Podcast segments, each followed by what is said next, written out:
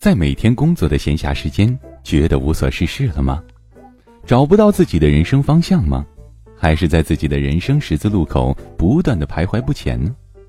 你是否也烦恼过如何找到自己热爱的事业？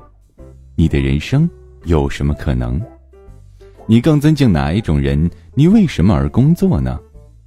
朋友，谨以此文送给在苦难中的你，在装睡的你，怕走弯路的你，送给不完美的你，爱自由的你，追寻生命意义的你。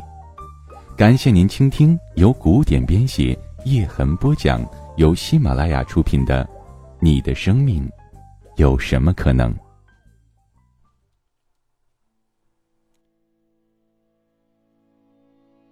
亲爱的听众朋友，你有没有过这样的经验？一眨眼，一小时就过去了，感觉做任何事情都尽在掌控，又流畅，精神。高度集中，目标专注，把一切烦恼抛诸脑后，有一种高度的兴奋和充实感。很多人在写作、画画、表演、游戏、阅读等过程中有过这些感受。按照希腊心理学家米哈里·契克森米哈赖的说法，你正停留在你的心流里面。这是兴趣发展的极致。我承认，一直到第一次潜水，我才真正理解“心流”的意思。在大洋底下有很多看不见的洋流，潜水教练会带你进入某一个。一旦你进入，你就好像站在一条无形的海底机场移动带上，你不需要动一根脚趾，就会自动的被洋流带着向前走。前后各色的鱼儿，与你相对静止，头顶蔚蓝的天空闪闪发光，只有珊瑚提醒你，你在向前移动，你处于一种快速前进却非常放松的状态，正如你在工作里专注地融入某件自己喜欢做的事，全力以赴，尽情发挥，完全忘记其他所有不相关事物的存在。相比之下。我更喜欢台湾心理学界的翻译，神驰。米哈里访问了许多世界级的高手，提炼这种心流发生的原理，发现，在下面的情况下，心流容易出现。你喜欢从事的活动，你能专注的且不会忧虑的，有清晰目标的，有立即回馈的。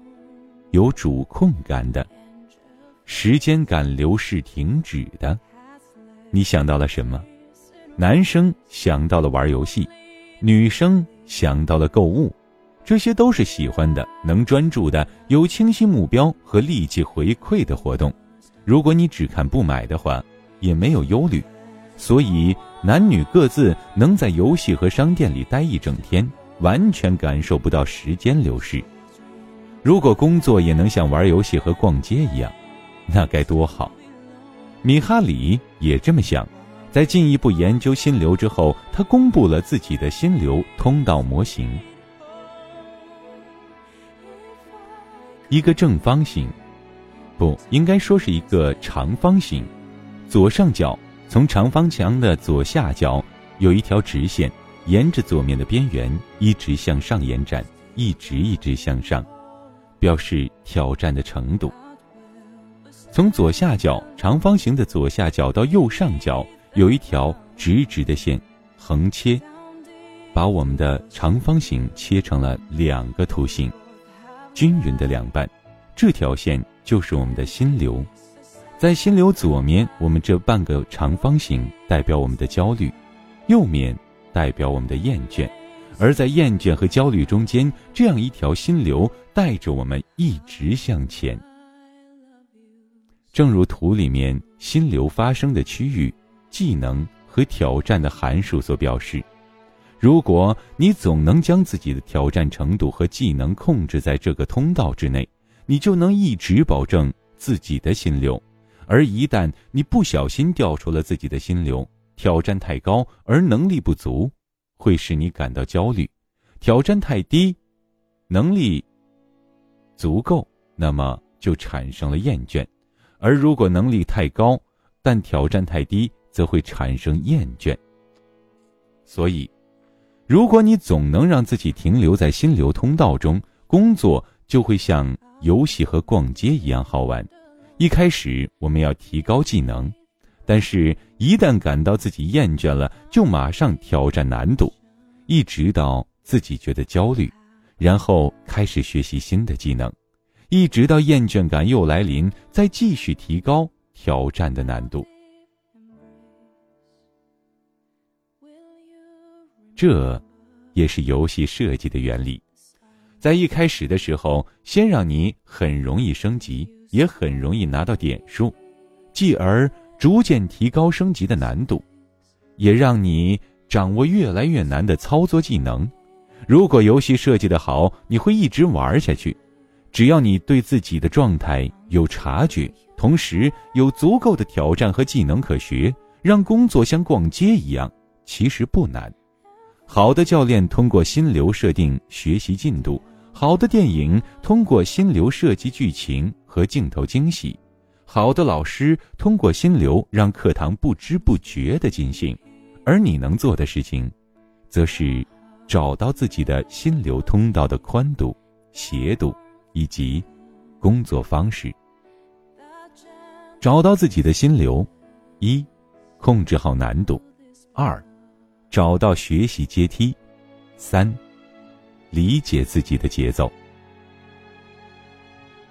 外衣篇，有趣的王小波，做个有趣的人。讲到这个话题，又有谁绕得过王小波呢？往前后看二十年，很难找到像小波这样有趣的人了。即使程度能相比，也绝无像他这样以有趣为宗旨的人。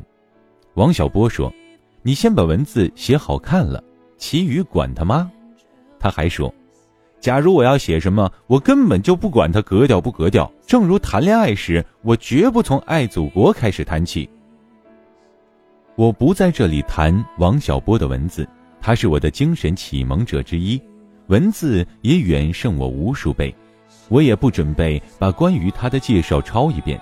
如果你看过他的文字，你肯定理解我在说什么；如果没有，别错过他，就从。”一只特立独行的猪开始读起。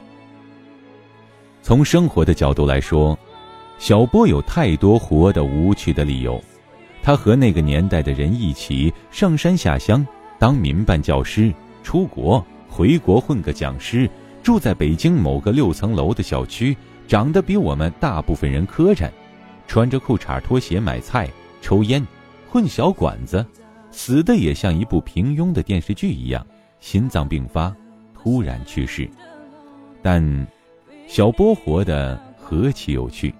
就是这个如今被称作文坛偶像的伙计，他无聊的时候最爱干的事情是做吉米多维奇习题集。那是一本白俄罗斯数学家编的，有四千四百六十二道题，让历届的数学系同学闻风丧胆的习题集。文革时，他偷看金庸、古龙，修炼天山童姥的上天下地唯我独尊功。为了一个仇家，在家里对着椅背练铁砂掌，疼了三天后去医院检查，小指骨折。他在大学和李银河谈恋爱，以一个一米八四的肥样马脸大汉的身板写着。在见不到你的日子里，我就难过的像旗杆上吊死的猫。不管我多么平庸，可我总觉得对你的爱很美。这样的情书，婚前被人嫌弃太丑，于是说：“那我到动物园爬行馆比一比。”又说：“你也不太好看嘛。”于是结婚了。他在北大做讲师，在人大还是讲师，不搞论文。不评职称，埋头在家里写好玩的小说，写可爱的流氓李靖和洪福，写愣头愣脑的王二，写下山来请教自己是不是破鞋的陈清扬，写那只特立独行的猪，还写智慧本身就是好的，有一天我们都会死去，追求智慧的道路还会有人在走着。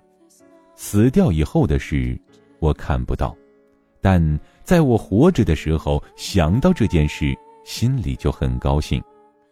我对自己的要求很低，我活在世上，无非想要明白些道理，遇见些有趣的事。倘能如我所愿，我的一生就算成功。亲爱的听众朋友，您现在正在收听到的是由喜马拉雅出品的《你的生命有什么可能》，本文作者古典播讲叶之痕。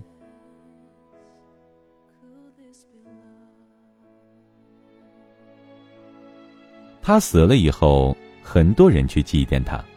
这些人自称小波门下走狗，心情哀痛，回到家里又捧起他的书读，然后呵呵呵乐，一群可爱的神经病。千万不要说只有那个年代才能产生王小波这样的奇人，他的时代未必比我们更好，他的老爹未必比你我的老爹更有钱。没见他有多大的房子，他和李银河结婚的时候，据说还是处男。王小波以铁的事实证明，屌丝也有何其有趣的生活啊！我们在小波去世五年的时候祭奠他，十年的时候祭奠他，十五年的时候还祭奠他，我们老是忍不住祭奠他。因为我们怀念他那超越生活的有趣，因为它像是一个数学公式，证明有趣与有用无关，证明不管生活多平庸，任何人下定决心依然可以活得有趣。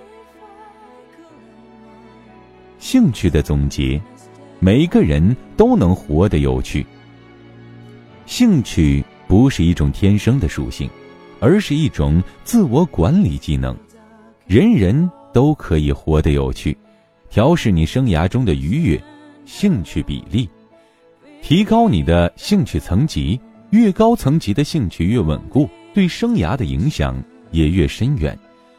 有趣杀手，太追求有用，感官轰炸，走出心流通道。我会采更多的雏菊，纳丁。斯特尔，时年八十七岁。如果我能够从头活过，我会试着犯更多的错。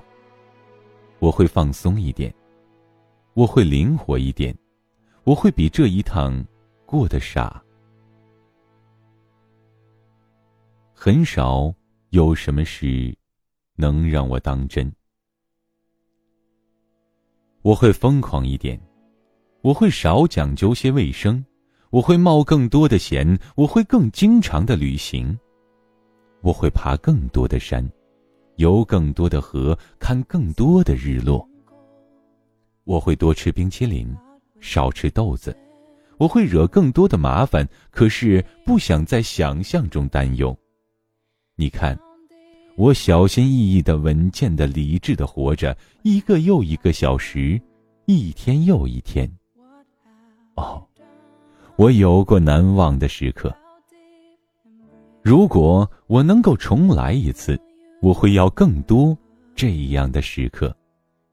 事实上，我不需要别的什么，仅仅是此刻一个接着一个，而不是。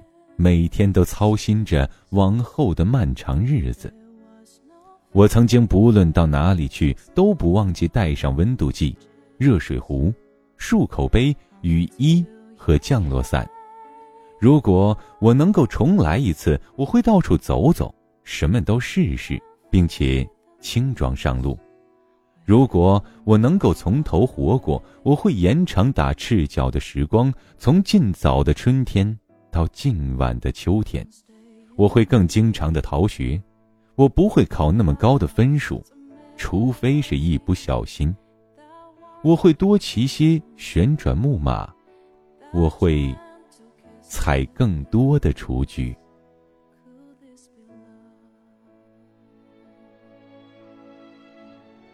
价值观，做个有定见的人。成长空洞，填满你内心的空洞。你常常听人们说：“我不知道自己想要什么，我没有什么想要的。”但是当你问他：“你现在满意，过得好吗？”他们又都无力的摇头说：“不满意。”其实，一个人还能觉得对自己不满意，他的内心一定有潜在的更好的自己的样子。这就是自我概念。没有人会一大早起来伸个懒腰对自己说：“我要过操蛋的一天。”也没有人从小就立志要过凄凉的一生。我们每个人都希望变得比现在更好。更强大，或者更美丽、更自信，或更自在。我们心里住着一个完美的自己，一个希望成为的状态，这就是自我概念。你只有把现在的自己和自我概念做对比，才会觉得不满足。在每个对生活和自己不满足的背后，都是每个人成长的需求。当两者不能重合。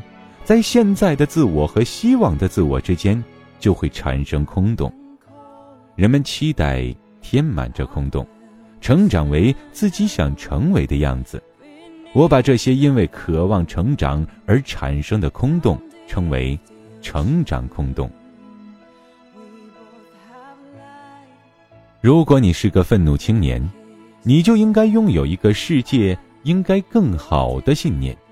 当你觉得自己做什么都无法让世界变好时，你就会对这种无力感到愤怒；而如果你是一个自卑的人，你脑子里一定住着个不知道从什么地方搞来的大到完全无法填满的自我概念。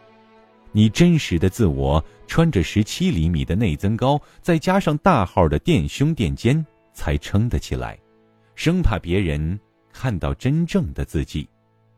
不过。愤怒和自卑的人都不可怕，可怕的是那种对生活完全失去兴趣和意见的人。他们没有什么成长的空洞，自我概念裹在真实的自我外面，他们已经没有什么可能了。成长的空洞让我们感到自己心灵的空洞，这空洞感就变成了内心的需要。你想要一间可容身的房子，一份适合自己的工作，一个爱自己的恋人，一个听话乖巧的孩子，这些，都是你填满空洞的需要，因为你的自我概念认为这些你应该有，而真实的你却没有，这就产生了你的需求。但是，恐怕你并没有想过要一艘航空母舰。非要知道上帝粒子到底在不在，或者知道曹雪芹的小妾到底叫什么名字，因为你的自我概念里根本没有这些要素，所以这需求也无从谈起。两个乞丐早上饿着肚子讨饭，一个突然对另外一个说：“皇上真好啊，早上起来能吃两个大白馒头。”另一个劈头骂道。你真是穷疯了！都当皇上了，还只吃两个馒头，肯定还要就一碗豆浆啊！这两个乞丐虽然在讨论皇帝，但自我概念还停留在乞丐层面，也只能产生乞丐的需求。因此，理想和现实的差距产生了空洞，这空洞产生了需求。你一定有过这样的经验：当这些空洞长期无法被填满，你心里就会空荡荡的，体会到空虚、厌倦、无价值的情绪；而如果这些空洞最终被填满，你就会觉得满足和充实，体会到愉悦、安静、宁静、稳定的情绪。而如果别人不小心看到或碰到这些空洞，就好像自己某部分奇形被发现。你一开始羞愧，然后会愤怒，所以愤怒都是空洞的。王小波说：“所有的痛苦本质上都是对自己无能的痛恨。人生就是一个不断发现空洞、填满空洞的过程。因为每个人的自我概念与真实自我不同，所以每个人都会长出大小不同的成长空洞。一个从小生活在缺乏爱的家庭的孩子，心中对于安全和稳定的洞就会很大，需要花很多时间来填满。一个终生渴求智慧的人，他心中智慧的洞稍被填满，马上就生长出更高的洞壁，他也乐得用一辈子时间来填它。外界环境则会影响填充不同空洞的效率，同样是对自由独立的需求。一个生活在美国教育文化中的孩子，就比一个生活在中国教育文化中的孩子更好填满。这也是很多家长送孩子出国的原因吧。一个富裕家庭孩子填满安全稳定需求的过程，比一个穷苦家庭孩子要容易得多。而漫步在法国街头或爱情海岸，爱情空洞恐怕比在深山古庙里。更容易填满一些。我们的基因、家庭、环境、社会文化与人生经历共同创造了现在的我们，也建构了我们的自我概念，这让我们生出大大小小、各自不同的成长空洞。这些成长的空洞，构成我们对值得的观念和想法，价值观就这样产生了。好比一棵橡树，在种子阶段，基因决定了它是一棵橡树；而在南方还是北方，干旱还是湿润，决定了这棵树能长多高、长多粗。而如果橡树有思想，它就会思考自己需要从大地汲取什么营养，应该向什么方向伸展。因为每个人的基因、家庭、文化和社会环境、人生经历不同。每一个人对这些因素的思考也不同，所以每个人都有不同的价值观系统。送你一根蜡烛，有人想到晚餐，有人想到皮鞭，就是这样。基因加社会与家庭环境等于自我概念，自我概念减去现在的自我，就等于我们的需求。虽然成长空洞人人不同，但每个人的努力方向。都一样，填满那些空洞，成长为自己的样子，看到自己的成长空洞，了解这些洞需要用什么填，在有限的资源中，按照什么顺序去填，就是找回自己，理解自己，成长为自己的过程。亲爱的听众朋友，感谢您收听由喜马拉雅出品的《你的生命有什么可能》，本文作者古典。播讲叶之痕，今天的节目就播讲到这里。想要收听更多精彩内容，欢迎下载喜马拉雅手机 APP。